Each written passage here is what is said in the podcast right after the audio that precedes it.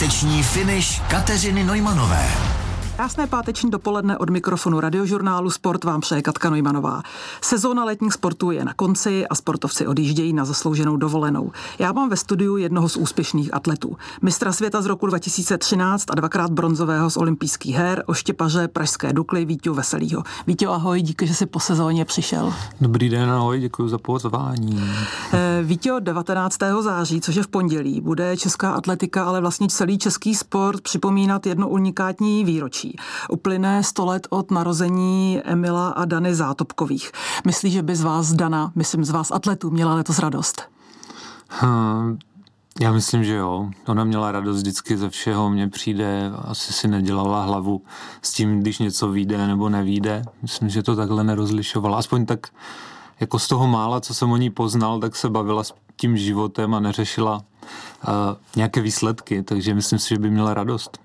Ale oštěpaři byli ti, kteří prapor české atletiky letos drželi hodně vysoko, takže já si myslím, že jako oštěpařka by musela mít velkou radost. To ano, to si myslím, že ona vlastně to taky tady pomáhala spolu vytvořit, celý to prostředí a dlouho trénovala, takže um, taky tomu nějakým způsobem pomohla, položila základy a to, že teď Oštěp vlastně drží, drží a držel českou atletiku, tak um, to by dělalo velkou radost, si myslím. No. Vždycky na Oštěpaře držela a um, tak nějak nám tíhla. Já si pamatuju mnoho společenských setkání na půdě Pražské Dukly, kam Dana chodívala. Tak eh, ona se k tobě vždycky hodně měla, vždycky tě přišla pozdravit, eh, vždycky se strašně usmívala. Jak na to vaše setkání z poslední doby, dokud s námi ještě byla, vzpomínáš? Hmm. No, vždy, vždycky to bylo strašně pozbuzující a takové, takové milé. A myslím, že to tak jako pramenilo z toho, z té její lásky k Moravě. Ona, ona věděla, že jsem vlastně ze stejného, ze stejného prostředí jako ona a, a když se setkala i s mými rodiči na, na běhu osvobození Mikulčic, nebo ne, to byl běh osvobození Vacenovic, něco takového a a tam si dobře popovídali a tak na mě, tak na mě vždycky, vždycky na mě nějak držela a vzpomínala a ptala se, co a jak a co naši a tě pozdravuju a, a vždycky to bylo strašně fajn, takže, takže ta Morava v ní byla, ona vždycky měla ráda cymbálku a, a tady, ty, tady ty věci často tam jezdila, takže nikdy na to nezapomněla a, a myslím, že se to tímhle trošku propsalo do toho vztahu mezi námi, že to tam vnímala. Eh, Emil a Dana, to jsou dvě obrovská jména historie české atletiky, ale celého českého sportu. Eh, vnímáš ty jako významný sportovec ten obrovský odkaz, který i na té mezinárodní úrovni oni zanechali pro český sport? Eh, je pravda, že když, když někde jedu, tak často tam vidím třeba i v angličtině výroky od Zátopka, mm, takový motivační, že co, co on kdysi řekl, takže je mm, ti, co se zajímají o sport nebo trošku i o, i o historii, tak, eh, tak určitě mm, je to velká persona a je ve světě moc známý. Možná my vždycky to nedokážeme tak docenit často u nás, nebo nám to přijde takový běžný, ale, ale když člověk vyjede, tak eh, opravdu tam moc Čechů neznají. No. A Zátopek je, je opravdu slavné jméno v tomhle smyslu, takže mm, a nejvíc to vnímám ve Finsku třeba, když ono to spojené s těma Helsinkama, že jo. A tam, tam si myslím, že o něm ví taky dost. Já když se dívám na současnou atletiku a současné atletické mítinky, tak eh, si sama pro sebe říkám, kde by se Emil Zátopek pohyboval, kdyby měl současné tretry, současné podmínky, eh, současné dráhy. Prostě ty podmínky současného sportu jsou nesrovnatelné. Ale myslíš si, přestože ty si oštěpař a samozřejmě Emil byl běžec, eh, že by se prosadil i v současné době? Já, to je těžká, to je hodně těžká myšlenka, myslím, že to je strašně komplexní věc, ale co jsem tak hm, pozoroval, tak on fakt eh, byl takový průkopník, toho běhání, našel si vlastní, svoje vlastní postupy, své, své individuální přístupy a to si myslím, že právě bylo to, co ho dělalo tím šampionem a bylo na něm zvláštní.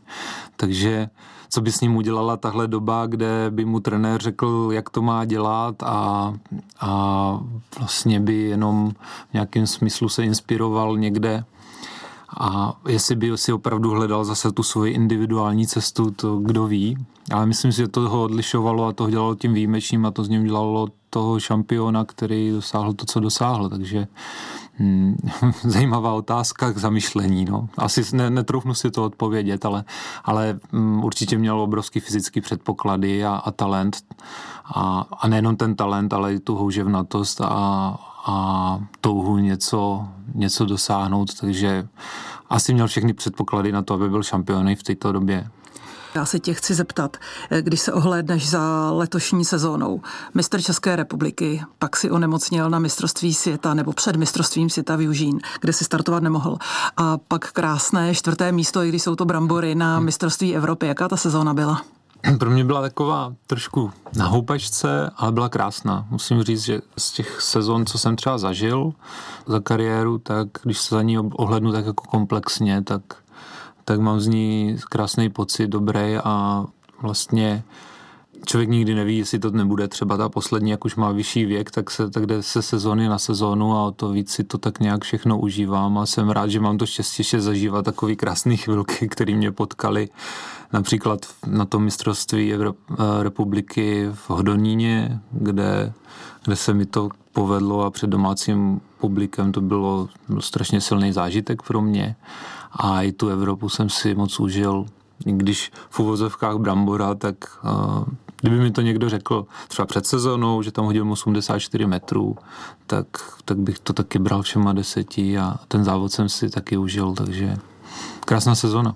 Ta horší část sezóny byla právě spojená s nemocí, kterou si, si asi načal už na mistrovství republiky a vlastně si nemohl hmm. startovat na mistrovství světa. Jak si se stihl vlastně před Evropou ještě připravit, protože to zdraví je přece jenom zásadní a základ úspěchu. Jak se ti povedlo po, tém, po té vlastně části sezóny, kterou si pro nama rodil, se znova připravit? No, to je dobrá otázka. Bylo to taková bezprecedentní situace, můj jsem to nezažil.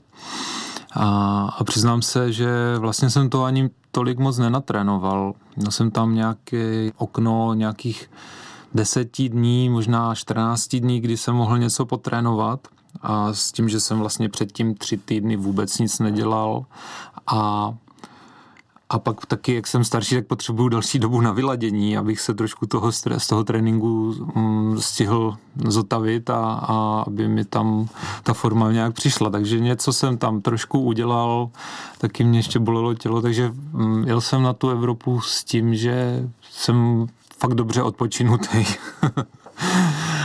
Ale tam je výhoda toho, že oštěp je přece jenom o jednom pokusu často a může se to spojit tak, jak eh, ani nikdy nečekáte, takže nemáme to tak složitý jako třeba běžci, kteří když vypadnou z tréninku, tak je to hodně znát na té fyzičce a vždycky se to tam projeví, že ten oštěp je v tomhle v nějakém smyslu milosrdný, že člověk vždycky může hodit ještě dál, než si myslí, ale na druhou stranu je to někdy krutý, protože máte natrénováno, máte velkou formu, ale nespojí se to tak, jak by to mělo v těch uh, malinkých okamžicích, ta, ta jemná motorika a ono to pak prostě neletí a jsou tam rozdíly pět, pět metrů, žádný problém, takže to je krása oštěpu v tomhle a takže bylo to, bylo to, i, i to patřilo k té sezóně vlastně, k té krásy té sezóny, že jsem si prošel takovou řekněme, krizovou, krizovou situaci, kdy jsem byl na mistrovství světa a nemohl jsem závodit. No, jaký to bylo? To, odjet do Ameriky, kdyby byla to bylo. to frustrace trošku, být na, kdybych tam neodjel, tak to vezmu tak jako, jak je to, jak to je. Ale když jsme tam byli a já jsem viděl, jak všichni mm, se na to připravují a už jsem tam byl, tak se to ve mně trošku pralo. Ale snažil jsem to přijmout. Snažím se věci přijímat tak, jak jsou. Brát je v životě mm, tak, jak přicházejí a vím, že vlastně často jediný, co člověk může ovlivnit, je to, jak, jak k ním přistoupí, jak na ně zareaguje, jak, jak si je užije, místo toho, aby, aby jim odporoval a aby se s něma zbytečně trápil. Takže, takže snažím se hrát s tímhletím a, a, a život mi připravil takovou zajímavou situaci a tak jsem si říkal, je to zajímavý. Sám si zmínil, že si v oštěpařky pokročilejším věku. Jsi určitě mladý hmm. kluk, ale přece jenom eh, tvoje sportovní kariéra je spíš v té závěrečné části. Jak dlouho jsi ochoten ještě zažívat ty těžké tréninky, stresy, ale i třeba hmm. emoce spojené s vítězstvím, protože eh, pořád si vlastně druhý nejlepší český oštěpař. Eh, jak dlouho to ještě chceš vydržet? A, to je taky moc pěkná otázka s těma, s těma tréninkama a s tím vším, trápením, řekněme, mm, i když krásným trápením někdy, no, co to všechno přináší ten trénink, nebo celá ta tréninková sezóna, nejenom, nejenom závodní, tak eh, musím říct, že čím dál častěji, když pak už trénuju, tak si říkám, mám to ještě zapotřebí, když se něco třeba zkomplikuje a tak, ale, ale zase to na druhou stranu vyvažují i ty krásné chvilky, když to zrovna třeba jde, tak tak si, tak si to taky snažím užívat a říkám si, že přece jenom je to pořád mm, něco, co jsem toužil dělat od malá a ještě si to můžu užívat a, a dopřávat a žít ten svůj sen, co jsem měl jako dítě. Takže tyhle dva, tyhle dva póly se, se trošku v tom bijou, ale začíná už převažovat ten, který už je nějaký způsob, nějakým způsobem smířlivý, že už není potřeba si něco dokazovat nebo něčeho dosahovat a, a víc, víc si prožívat tu chvilku, ten okamžik, ať už je jakákoliv, třeba i to trápení nebo, nebo i to potěšení, který, který tam třeba někdy přijde a, a, a uvidíme. No. Mm, s tím věkem už pak trošku, ono je potřeba vlastně k tomu dosahování těch výkonů, je potřeba takový to, ten cíl, to ego, to snažení se, to, to abyste díky něčemu měla touhu zatnout ty zuby a překonávat ty svoje únavy a bolesti a, a tak. A to už se s tím věkem trošku vytrácí, přiznám se. No. Takže je to těžký v tomhle smyslu se ještě přemlouvat někdy a a uvidíme, jak to bude, jestli se přemluvím ještě na další sezonu. Eh, Víte, ty jsi hodně let strávil v tréninkové skupině Jana Železného. Nyní se už trénuješ sám. Kdo je ti tvým největším trenérem a rádcem? trenérem, jo. No to si někdy si dělám srandu právě vždycky, když se někdo zeptá, co mám v plánu, tak tak třeba řeknu, že trenér dal volno, nebo, nebo dneska... A to seš ty. A to jsem já. tak si tak, tak jsem to já, no, ne, nejsem nějaká si rozpolcená osoba v tomhle tom. Člověk je tak nějak sám se sebou, poslouchá svoje, svoje myšlenky, nějakým způsobem intuice, který, který přijdou v tu chvíli, nápady. Takže je to, je to nějaká část mě. No. Možná ta, která netrénuje, ta, ta, ta mentální. No. A stává se ti někdy, že třeba nevíš, jakou technickou chybu v hodech děláš, nebo že potřebuješ poradit, je někdo, na koho se obrátíš, aby se na tebe podíval takzvaně zvenčí? Ty hmm. sám sebe můžeš vidět možná tak na videu. Je, je, určitě. Já, i když jsem odešel ze skupiny Honzy Železného, tak máme spolu moc dobré vztahy a, a v podstatě jsme normálně dál kamarádi a, a on sám říkal, že kdy, kdykoliv můžu přijít a zeptat se, zeptat se na cokoliv, takže vlastně takhle ta možnost je. A i jezdím, protože aby člověk byl úplně sám na soustředěních, to taky není uh, moc dobrý, takže jezdím vlastně na stejné místa podobně jako oni, nebo snažím se to tak nějaký spojit, protože znám kluky i holky ze skupiny a, a v podstatě mm, ten volný čas můžu trávit s něma. Někdy se třeba i připojím na nějakou část tréninku, že si třeba zahážeme kou, koulí dopředu, dozadu, změříme se to, trošku se vyhecujeme, protože jak je člověk sám, tak on ten hec je k něčemu dobrý, no, takže využít to, spojit to s někým, tak je, tak je dobrý, takže, takže někdy se tohle i stane. A když eh, trénuješ sám sebe, udělal si nějaké zásadnější změny v tom tréninkovém procesu, myslím dlouhodobějším, hmm. oproti době, kdy jsi trénoval ve skupině s Honzou Železným? No, zásadnější No, úplně ne. S, vlastně proč bych, úplně jsem nechtěl bourat něco, co, by, co vlastně mám vyzkoušený, že funguje. Mám, mám nějaký uh, nějaký systém, který, který už je zajetý a, a tak nějak mám v hlavě, co je, co je kdy potřeba. Ale to zásadní je vlastně to, že jak jsem sám, můžu si dát čas na sebe. Nemusím vlastně s nikým se tak nějak handrkovat do toho, co bych měl jít nebo nejít. Ne, nemám na sebe tlak, jo, že tím, jak jsem i starší, potřebuju víc to udělat, to, víc poslouchat to tělo, než, než nějakou představu trenéra, i toho mého trenéra, i té mojí mysli, která mi tam říká, že bylo by dobré udělat tohle, ale to tělo někdy prostě řekne, ne, dneska, dneska to nepůjde. Jo? A vlastně si čím dál víc dovoluju se poslouchat sám sebe a, a vnímat to, co mi říká ta moudrost toho těla protože tam, tam je to to opravdový, to není ten teoretický prostor, ale to je to reálná, to je ten reálný pocit, který, který tam je a to je ta správná odezva. A, a tohle si dovolovat e, není jednoduchý ze začátku, protože ty představy o tom, co by se mělo a jak by to mělo a aby to fungovalo, tak se musí tohle nebo tamto. To jsou prostě fakt jenom představy. Jo. Člověk pak objevuje, že to zdaleka tak nemusí být. A není to tak, že přirozenou vlastností člověka i sportovce je aspoň trošku lenost. A není tam, když trénuješ sám, nebezpečí, že si začneš ulevovat víc a víc a už člověk neodhadne tu hranici, kdy je prostě trošku línější a už se mu na trénink nechce a kdy si to zdůvodní, že už přece jenom e, ten trénink ví, jak by měl vypadat. No, to je taky dobrá věc. A Určitě je to přirozená nějakým způsobem vlastnost a asi záleží na nastavení člověka, ale myslím si, že taky přirozená vlastnost, nebo asi většině sportovců vrcholových je nějaká žádost a touha něčeho, eh, touha něco předvést. A ta zase nutí člověka k tomu, k té aktivitě a k tomu tréninku. A já teda osobně a asi každý, koho jsem zatím poznal, kdo třeba byl ve skupině Honzi Železného a tak, tak, tak tam spíš, on nás spíš musel někdy krotit s tím tréninkem. A takže takže vlastně zatím to mám tak, že kdykoliv si dovolím zalenošit a mám třeba výčitky svědomí, tak nakonec poznám, že to vlastně nebylo vůbec špatně a že to bylo vlastně dobrý to rozhodování.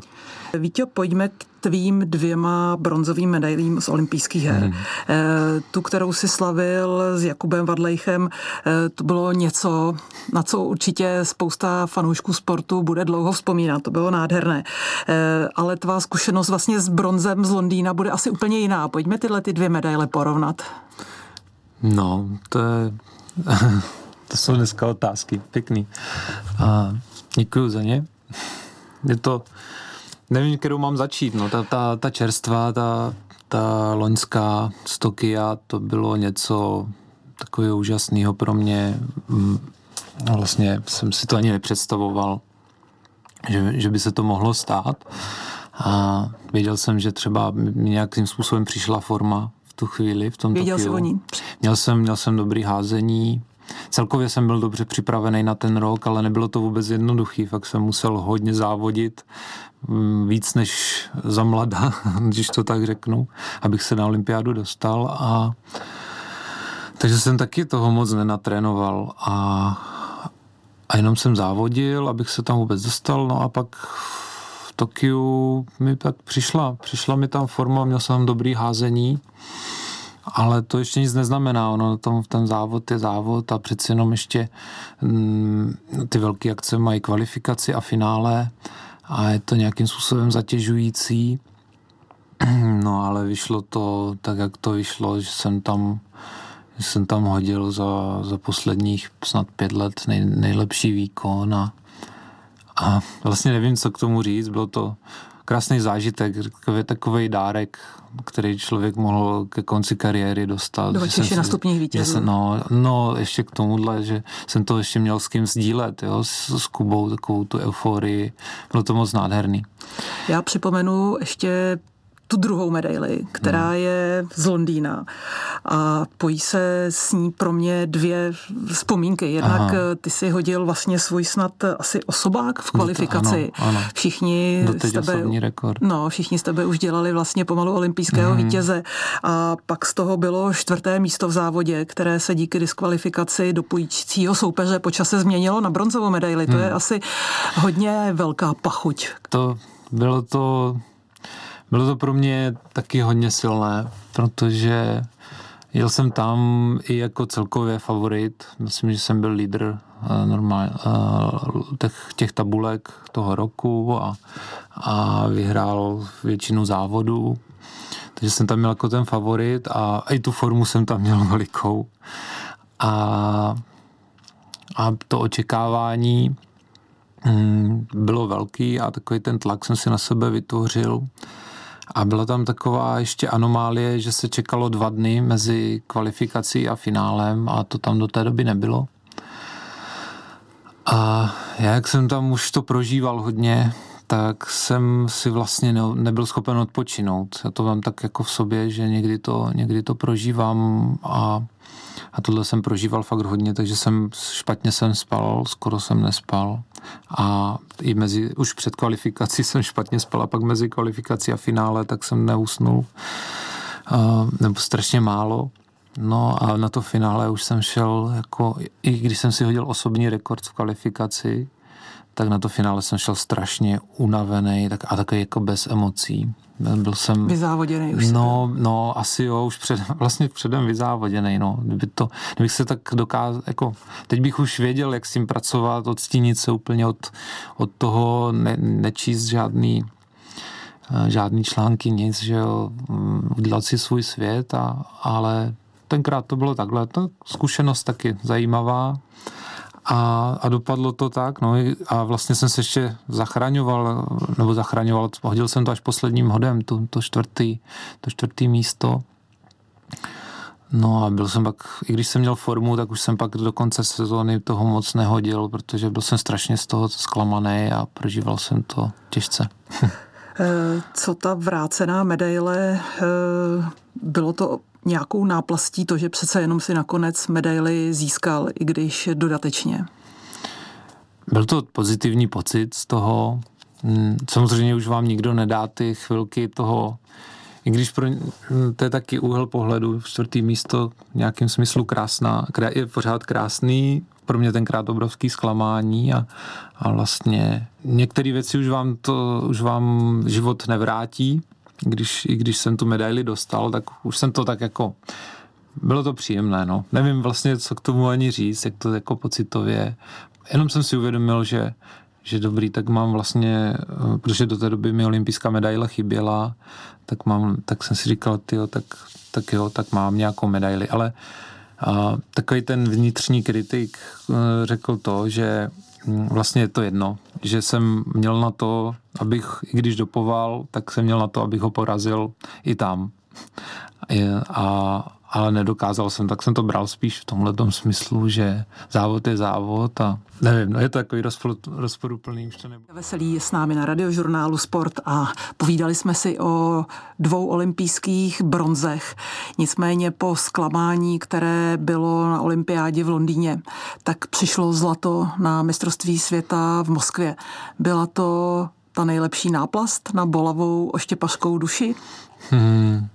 V jistém smyslu asi ano, ale no je to spíš o tom příběhu, a protože hm, v roce 2013 jsem měl taky skvělou sezónu, byl jsem skvěle připravený.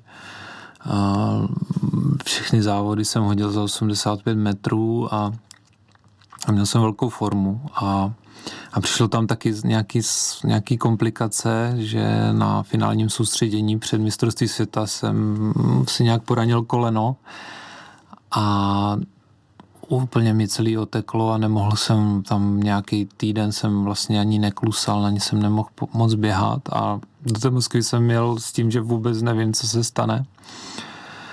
A myslím si, že v nějakém, nějakém rozpoložení uh, bych kdybych měl tenkrát eh, medaili z olympiády nebo bych ji vyhrál, tak bych na tohle to mistrovství světa nakonec nejel, že bych se na to třeba vyprdl, protože to nebylo, fakt to nebylo moc dobrý s tím kolenem. No, ale na druhou stranu, tím, že jsem to nějak sobě měl asi z toho lenského roku, tak, tak jsem tam jel a, a, a nějak jsem se s tím popral tak, že, že to nakonec dopadlo na zlato. Takže možná, možná díky tomu, jenom díky tomu zklamání z předchozího roku se mohla urodit ta zlatá medaile z toho mostem Moskvy. Ty si nahlédl i díky trénování sám sebe, ale už si se podílel i na trénování Nikoli Ogrodníkové k trenérskému řemeslu. Je to hmm. něco, co by tě lákalo do budoucna? Zůstat u atletiky, u sportu a předávat to, co jsi se naučil dalším generacím? Hmm, je to určitě to něco, co by mě lákalo, ale zase taky vnímám, že si potřebuju na nějakou dobu z toho dát odstup, z toho sportovního světa, nežít úplně ten stejný život, který jsem žil vlastně eh, doteď, ale, ale, ale nějak si od toho odpočinout a a jo, prostě si tak jako uvědomuji, že mm, celý život něco dělám a jakým způsobem mám co dát tomuhle světu, mm, co, co třeba nemůžou ostatní. Jo? To je něco co, něco, co třeba umím, nebo čím jsem si prošel nějakýma zkušenostma. A to je to spojené s tím sportem a s tou atletikou, takže to je asi to moje nejvíc, co bych, čím bych mohl někomu prospět. Takže asi to k tomu logicky ta cesta by k tomu asi vedla nějakým způsobem. Pokud se tak stane a bude jednou Vítě Veselý trenérem oštěpu, eh, jak budeš používat eh, to, co ti tví trenéři během kariéry předali, protože určitě to nebyl jenom Jan Železný, ale určitě si od dětství měl i jiné trenéry. Myslíš hmm. si, že dokážeš si z každého z nich vzít to nejlepší, nebo budeš hledat úplně svou vlastní cestu, pokud k tomu dojde? Hmm. No, pokud tomu dojde, to taky se uvidí, no to může být klidně práce jenom s dětma někde, nemusí to být vůbec eh, s vrcholovým, s vrcholovým oštěpem. Ale vlastně, jak si tam jmenovala ty trenéry, různé, tak prošel jsem několika trenéry a každý mi moc dal. A tak, jak se trénuju teď, tak je to o tom, že jsem si z toho každého něčeho, co mi předali, tak jsem si z toho vyzobal ty svoje drobky a, a kompletkuju je do nějaké mozaiky, která funguje mně. A, a, a myslím si, že o tom to je. No. A když, když k vám někdo přijde a je to taky nějakým způsobem individuální bytost, osobnost, která má svoje, svoje věci, tak já mu můžu nabídnout tak nějak to co, to, co znám, to, co ty moje zkušenosti a on si zase musí kompletovat svoji mozaiku, on si z toho musí vyzobat to svoje. Takže takže jo, já myslím, že takhle to funguje a je to, je to to nejlepší. Ono by to nemělo nikdy být v podstatě jenom bezmyšlenkovitý trénink něčeho, co vám kdo nařídí, ale, ale přemýšlet o tom, poznávat sebe, poznávat to, co dělám a, a skládat si tu vlastní, ten vlastní obrázek. Víťo, co je po sezóně sportovce důležitější? Odpočinek mentální nebo odpočinek fyzický? Já si myslím, že my jsme my jsme tak trochu obojí, my jsme ten celek v tomhle smyslu a tak je důležitý úplně oboje. Myslím si, že když si neodpočinete mentálně, tak to, tak to fyzično si moc neodpočine, že, že pořád budete mít. A to, vám, to mentální vlastně vám způsobuje nějaký napětí v těle, to tělo vám to zrcadlí, ten vnitřní stav váš, vaší psychiky a na druhou stranu, mm, pokud budete mít to tělo Mm, stažené, tak eh, budete zažívat nervozitu i v té psychice. Takže je to, je to komplex, je to potřebuji si podčinout tu obě dvě ty složky určitě. A nemění se to trošičku v letech, že mladší sportovec je přece jenom svou hlavou ještě víc natěšený na další sezónu a e, jde spíš o doléčení různých bolístek a naopak v tom starším věku člověk už hledá složitěji třeba motivaci pro trénink na další sezónu? No, bez zesporu. Tak, takhle, to, takhle to je úplně stoprocentně a A často v, tom, v těch mladších letech člověk ani nemá potřebu třeba přestat trénovat.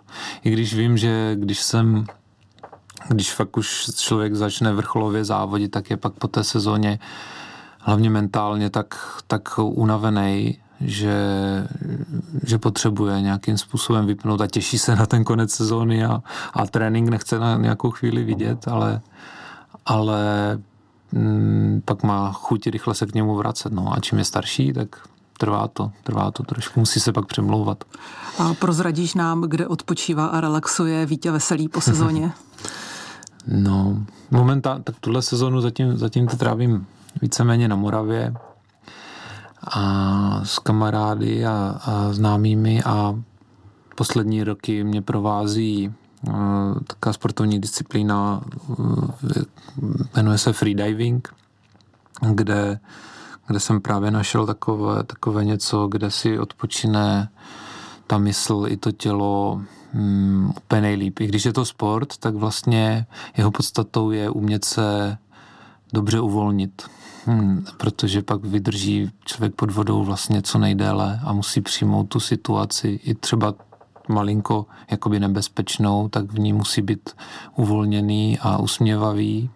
Takže je to vlastně aktivita, která akcentuje to uvolnění odpočinek a to vlastně báječně se to tam skloubí, tyhle ty věci, že vlastně není to jenom povalování se, řekněme, i když to je důležitý, číst si knížku a, a jít být na slunci, třeba někde odjet k moři a odpočinout si, ale ještě u toho moře právě se tam můžu, můžu potápět a je to práce s dechem, je tam spoustu aspektů krásných, takže s tímhle si hraju. Skoro se tě bojím zeptat na to, do jaké hloubky, případně na jak dlouho si se nejdále potopil. No, teď jsem dlouho se nemohl potápět, ale je to skoro před rokem, potopil jsem se do 70 metrů a mm, statickou apnoji jsem vydržel 6 minut zhruba, ale to je, to je jako tvrdá disciplína, ta statika, to se mi tam, tam se mi nechce moc na tom pracovat, to je docela dřina, vydržet 6 minut. Tak teď nevím, jestli ti přát krásnou dovolenou nebo dlouhé a hluboké ponory, ale v každém případě ti Vítě moc děkuji, že jsi dorazil do studia na Vinohradské a byl si hostem radiožurnálu Sport a přeju ti co nejlepší odpočinek před další sezónou. Já taky moc děkuji za pozvání.